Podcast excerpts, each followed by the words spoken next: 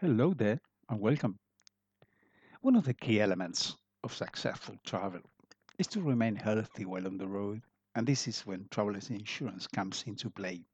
It is definitely the essential item to pack for the smart traveler. Furthermore, if we don't buy one, or the appropriate kind, more than our trip could be ruined, and we don't want that. None of us want to think about the possibility of sickness, death, or injury, but they do happen, and we better be prepared for it. Not to mention if there is a need for medical evacuation or repatriation, that alone can easily amount to over $20,000.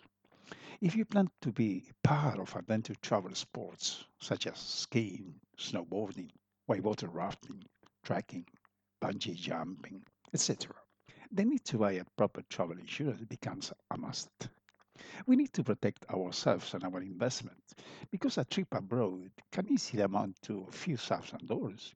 Consider that a standard insurance package runs approximately from 4 to 8% of the total journey. It is affordable, and above all, we are buying peace of mind. On the second part, we are going to dig deeper on this matter, together with practical tips to choose one.